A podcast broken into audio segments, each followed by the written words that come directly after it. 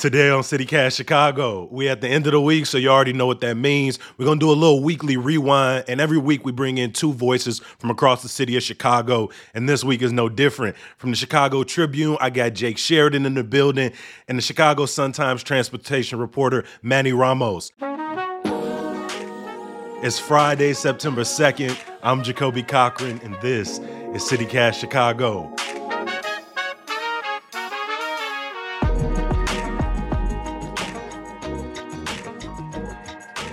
Manny, Jake, good morning. Welcome to CityCast. Good morning. Thank you for having us. Yeah, thanks for having us. Before we get into the the the rewind, we've been asking our guests recently what neighborhood they live in and what's a spot in their neighborhood that they really cherish, whether it's a local park or a local restaurant or even a mural you like to check out. Manny, what's your neighborhood and what's your spot? Yeah, so for a long time, I was actually up in Belmont Cragin, which is this neighborhood on the far northwest side. Uh, I recently just moved, like about two months ago to the Dunning neighborhood, which is a little further northwest on the outskirts of the city. So I'm still getting to really know uh, this community. Um, but for a long time in Belmont Cragin, I used to love going to Riis Park. It's this sort of like huge park with a pond that you can just simply run through the tracks or ride your bike. Um, just a really wholesome place that that I, I really enjoyed visiting uh, on my weekends and things like that, just to chill and relax. Nice. We doing our neighborhood guy series, and we gonna pop up to the northwest side next week. Uh, Jake, what's your neighborhood, and where's the place you like to visit? Yeah, I'm in Wicker Park, and uh, my spot is the basketball courts here for sure. Okay. Uh, I'm there a couple days a week, and they're nice because they're they're kind of short, so you can shoot from anywhere, and you don't have to run too much. So it's it's a pretty sweet place. That's what's up. Uh, when you out there, is it mostly 21s or is it always enough people to like run fives out there and you got to kind of wait your turn? It's so small that it's like threes and fours. Okay. But uh, people run a lot of 32 too. Hey man, but shout out to parks. In the last couple weeks, I didn't got to go to Ridge Park over in Beverly. Been to, I was at Douglas Park a couple days ago with Natalie Frazier. Um, man, they they such a, a a huge part of the city, and I'm glad so many people got connections to their local parks.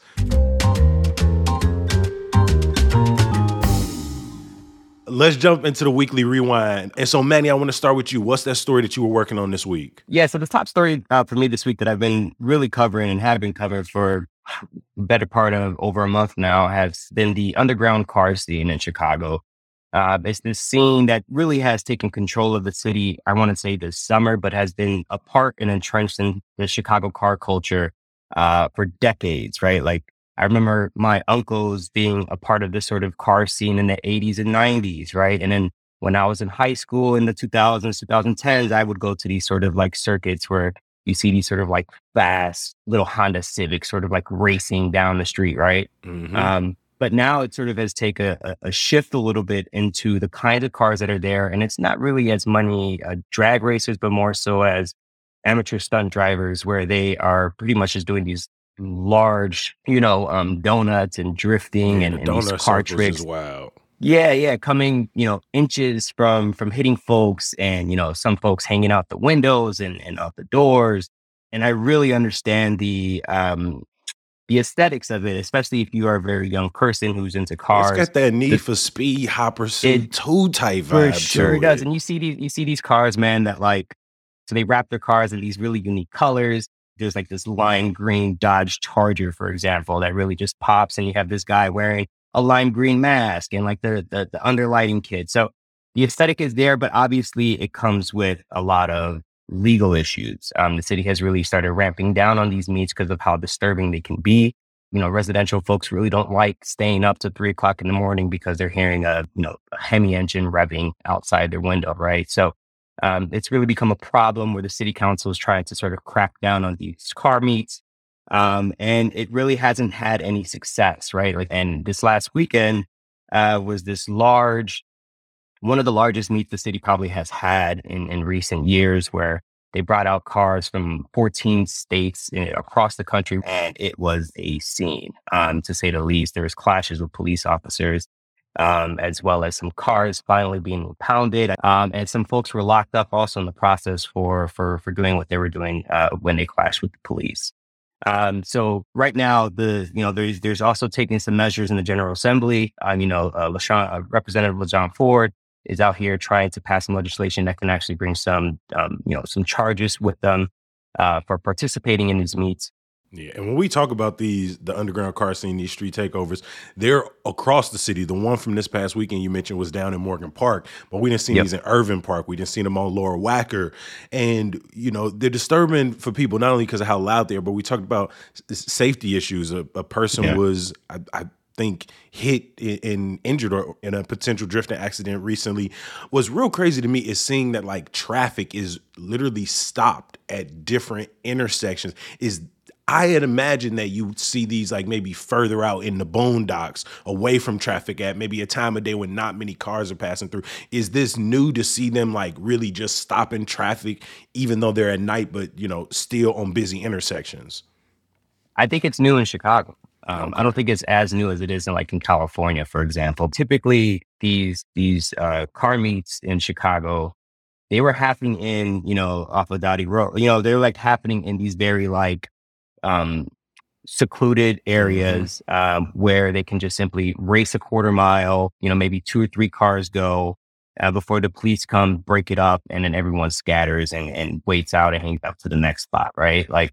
But these are intersections that are being shut down in the middle of downtown.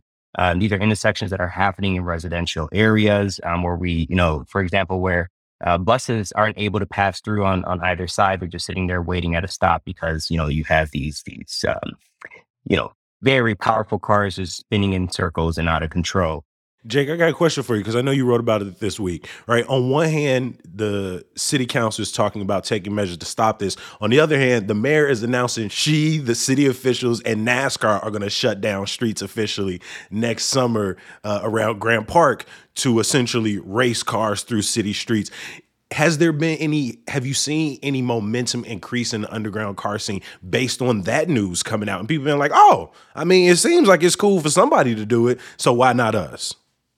You know i, I haven't seen that myself. I have gotten a couple emails from readers asking you know why can't we build a facility for people uh, to do this safely? One thing that stuck out to me this week was superintendent david brown was talking quite a bit about how uh, he's thankful for uh, people posting social media videos of these events, and he's planning to use those videos to identify cars so that they can be impounded. And I wonder if that'll lead to less people posting about uh, these these car meetups and uh, maybe kind of taking some of the wind out from them, the excitement around you know sharing what's going on online. Yeah. Again, I don't want to understate how dangerous this could be at intersections for spectators, for people who are out there. To to Jake's point regarding like having like a designated pit, right? Like when you talk to a lot of these guys who are performing these stunts, they would like to have an area where they can perform these these sort of like stunts, right? Like, but I, I'm not sure exactly the regulatory process and how that would come about. I, I don't really don't see these guys stopping posting on social media. Social media um, is the driver of these the scene. Um, it, it, it really is. And then to another point regarding license plates and regarding citizens posting it via social media, a lot of these license plates are fake. They're fraudulent. They're not real. They're made up or they're covered or just completely removed. And when we talk about cars being identified, if you have a Dodge Charger who has this sort of wrapping of a lime green color, like I mentioned earlier, and they're using a fake plate, they can easily just take that wrapping off, put a different wrapping on it, and then have a correct license plate. So it's not as easy as as as you know police are indicating that they're going to be able to crack down on these because they're on social media. No, it, it really isn't. It's not going to. They know hard. the game. They they're exactly. organizing multi-state these guys. Meetups. These guys this are is, not. This you know, is legit in its own people way. People want to call these guys knucklehead. They want to call them dumb. They want to call them this, that, and the third. But the way that they're moving, I can I can tell you it is very, very methodic and very, very smart in a lot of ways. Jake, I want to get to your top story today. Um, and it's a program that's been running at the Chicago Public Library. Can you catch me up on it? Yeah, so uh, Dr. Arwady announced earlier this week that uh, in 51 libraries now across the city, uh, Chicago Department of Public Health has set out Narcan uh, for people to take.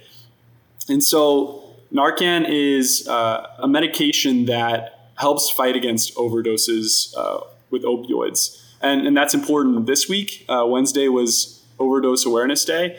Um, and, you know, it, it really stuck out to me a couple days ago when Dr. Arwady said that overdoses kill more people in Chicago than cars and guns combined. Um, that's huge. This is a, a, huge, huge issue in our city.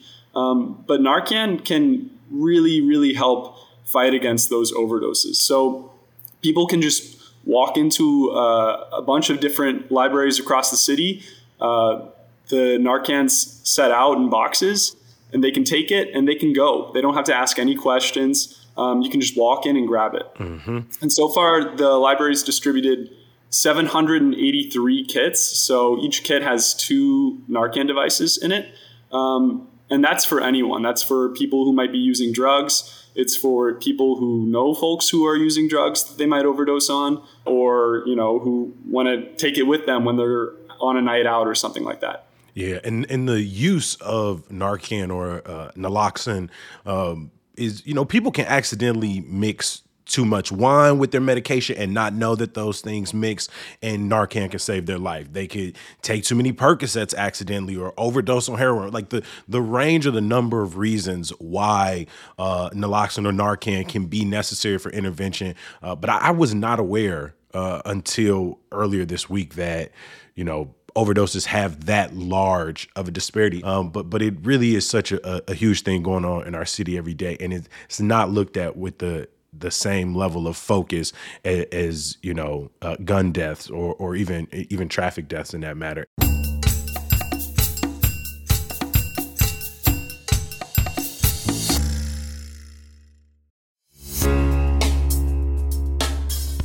Are you self conscious about your smile? Do you only allow yourself a closed mouth grin? Well, with Aligner experts, there's no reason for you to diminish your smile. As orthodontists, they have the privilege of witnessing the remarkable transformation of patients' smiles, which often translates into a profound boost in their confidence. Yet, there always seems to be a deterrent. I ain't got the time, I don't have the funds. Luckily, Aligner Experts is redefining convenient and accessible clear aligner solutions. With customizable treatments, transparent pricing, and their cutting edge 3D scanners and dental monitoring technology, you can transform your smile through the convenience of your own schedule. Stop in at their West Loop or Lakeview clinic today for your complimentary smile assessment. Aligner Experts your destination for advanced clear aligner solutions. P.S. They got another clinic on the way, so stay tuned for their Old Town location. Manny, I'm going to kick it back to you. What was the story you want to make sure gets a little bit more attention this week?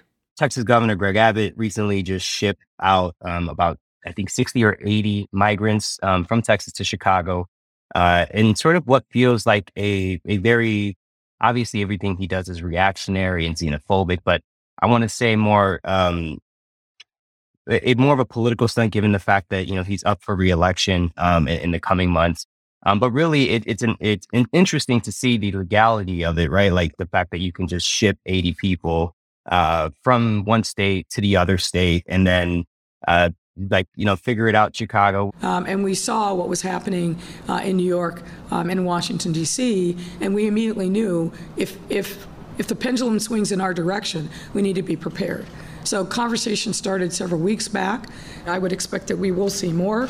Um, and yes this is um, not something that we budgeted for but it's something that we must do interested in sort of seeing how chicago responds to this how well these migrants are taken care of um, this is a humanitarian crisis manufactured um, by a cheap uh, politician, and we are going to make sure that whoever comes to Chicago, um, that we're going to take care of them, that they are going to find shelter here. So it seemed like there were folks there from the city there ready to receive these people, um, which is nice. Um, and the majority of these migrants apparently were from Venezuela who uh, migrated here uh, for various reasons. Yeah. I mean, reading the stories uh, from some of these migrants talking about the 30 or 40 day treks uh, that they made to get uh, to this country. Um, Jake, what was an underhyped story or what was something this week that you wanted to draw some more attention to? this week was the 67th anniversary of the murder of Emmett Till, um, and that's been in the news a lot this year. Uh, in March, the Emmett Till Anti-Lynching Act was passed. Uh, that made lynching a hate crime in America, finally. Um, and of course, uh, a grand jury chose to not indict Carolyn Bryant a couple weeks ago. I know y'all talked about that here on the show. Yesterday, I spoke with uh, Reverend Wheeler Parker Jr., who is uh, Emmett Till's cousin and was his best friend. Um, and he was speaking to uh, DOJ prosecutors, um, civil rights prosecutors downtown. He lives in Chicago. He lives in Summit, Illinois. And he told me that uh, he got choked up while he was speaking to the prosecutors, and that that doesn't always happen, but uh, that this is still something that's really hard for him. That's you know a, a personal loss that he feels. It's not just a historical item.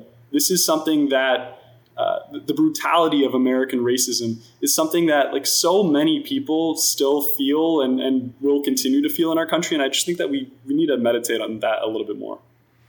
Yeah, the anniversary of Emmett Till's death was August 28th, and the anniversary of, of his funeral, uh, which you know laid bare images that have been seen around the world time and time again. Um, and, and, we all, I always want to give credit to Mamie Till, uh, Emmett Till's mother, who had the the courage um, to to be a force after her son w- was brutally murdered in Money, Mississippi. I think it's also really important for people to know that you can still talk to his cousin, his best friend, one of the last people to see him alive. So, to just to remind you that this is not, as you said, in the history books, hundreds and hundreds of years ago. This was in the lifetime of of my grandmother uh, and, and, my great grandparents, uh, and it's a story I I grew up on, uh, being told since since the age of, of twelve and thirteen. Um, and, and, and, so I'm glad that we continue to pay tribute uh, to his life moving forward.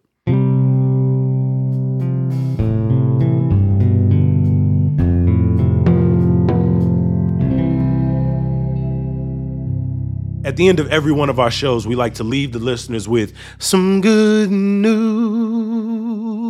to get them through the weekend. That can be an event, that could be a story you read, something happened in your life, but just some positive, good news uh, for the listeners. Uh, and Manny, I'm going to go with you. What was your some good news uh, to share with CityCast this week? Uh, some good news, I guess, just um, really quick, if I could just mention that I, I, absolutely love the new HBO House of Dragons series. Uh, so just looking forward to that as as we come into the weekend. Hey, it made it made the dread of Sunday nights going into Monday work uh, a lot less. For it, real. it gave you something to look forward to at eight o'clock at Sunday night. Yeah, absolutely. So so that's that's something I always look forward to, especially when we get to Thursday and Friday. But um, a, a feel good story that I read that I, I, think everyone should check out um, is about Leroy Archibald's uh, life and how it was saved by pickleball.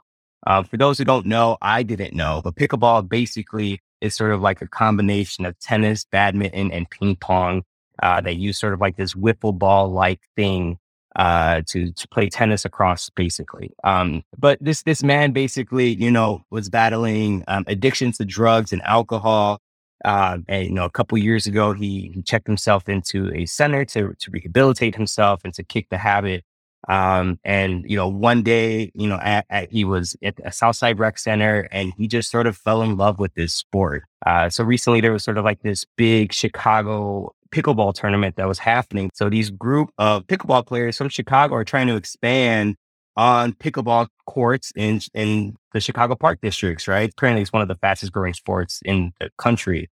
Uh, and they want to expand on that to the park districts. And and I just love, I, I absolutely love that story. The fact that this guy overcame this. You know, he's a retired mail carrier. And one of the big things I, I, hear about the way the best way to kick any kind of addiction is to find something that's positive to be addicted to. Um, and the fact that this man did that um, and now is trying to sort of lead the way uh, to bring in uh, this this sport into everyone else's lives. I think it's fascinating and fun. Shout out to Archibald and shout out to all the players who are going to be at the uh, the Chicago Open up in Highland Park.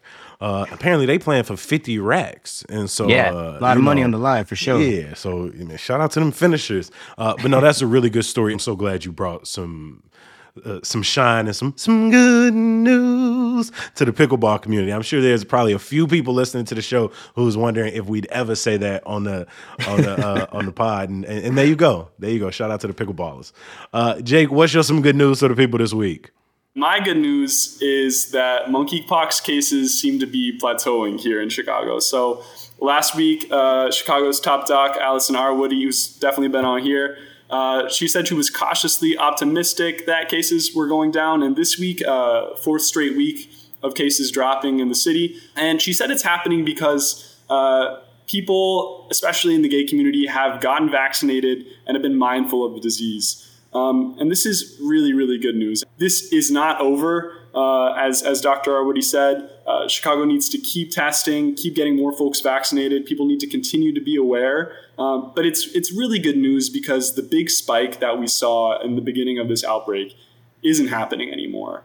So uh, here in Chicago, we still have appointments available for vaccinations this Saturday. You can go online to the CDPH's website. There are appointments at Malcolm X like all day Saturday. So if you need a vaccine, go get a vaccine. Um, yeah, that's good news. For sure. I mean, we've been covering this. Illinois is over a thousand cases. Illinois, uh, Chicago is over 850 cases. But it's good to see that things have slowed down. I believe last we reported there were 39 new cases um, over the last last week.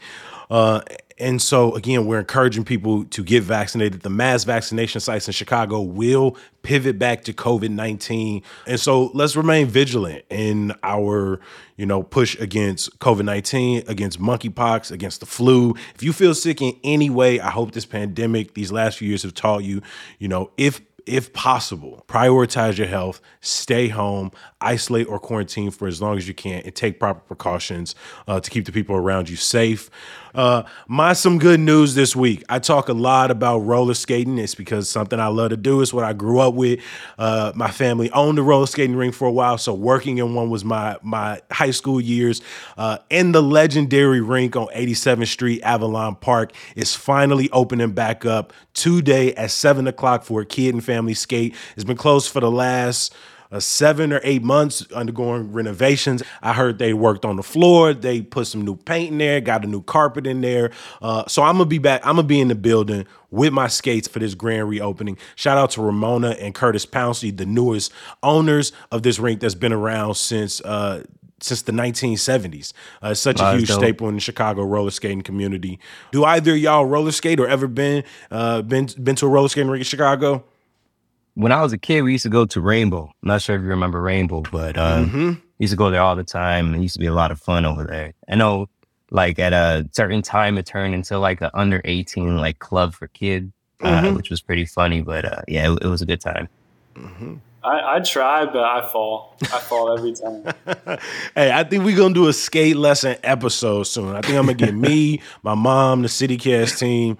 We gonna we gonna try and get a little skate lesson episode for people because I'm out here telling people I roller skate, but, but I don't want them to really think that it's something that is like like run of the mill. Now I be out here skating, skating. Like I'm so you be like, you be crisscrossing while you're rolling gee, backwards type thing. Rolling backwards, like ninja sweeps, like can you like dance routine, while you're yeah, doing it? Uh, the whole the whole shebang about like roll bounce, ATL, nothing, nothing on what me and my brothers, my mother. No, we we a different breed out here. Chicago skaters is the smoothest, and we are part What's of. What's your roller skating playlist? Oh my God! Anything James Brown. Um, uh, uh, Kendrick and the Family Soul got some of the coldest tracks. Um, I love a good backward skate, so like some Anthony Hamilton uh, get things going. But like, man, when you hear the horns from from James Brown, to payback, it means it means it's time to get out there and do your thing. Got, got to pay back. Revenge. Jake, Manny, it, I really appreciate y'all both stopping by CityCast Chicago today to break down these stories. From Chicago Tribune, Jake Sheridan, from the Chicago Sun-Times, Manny Ramos. Hey, I appreciate y'all so much, man. Appreciate you for having us. Thanks for having us. Hey,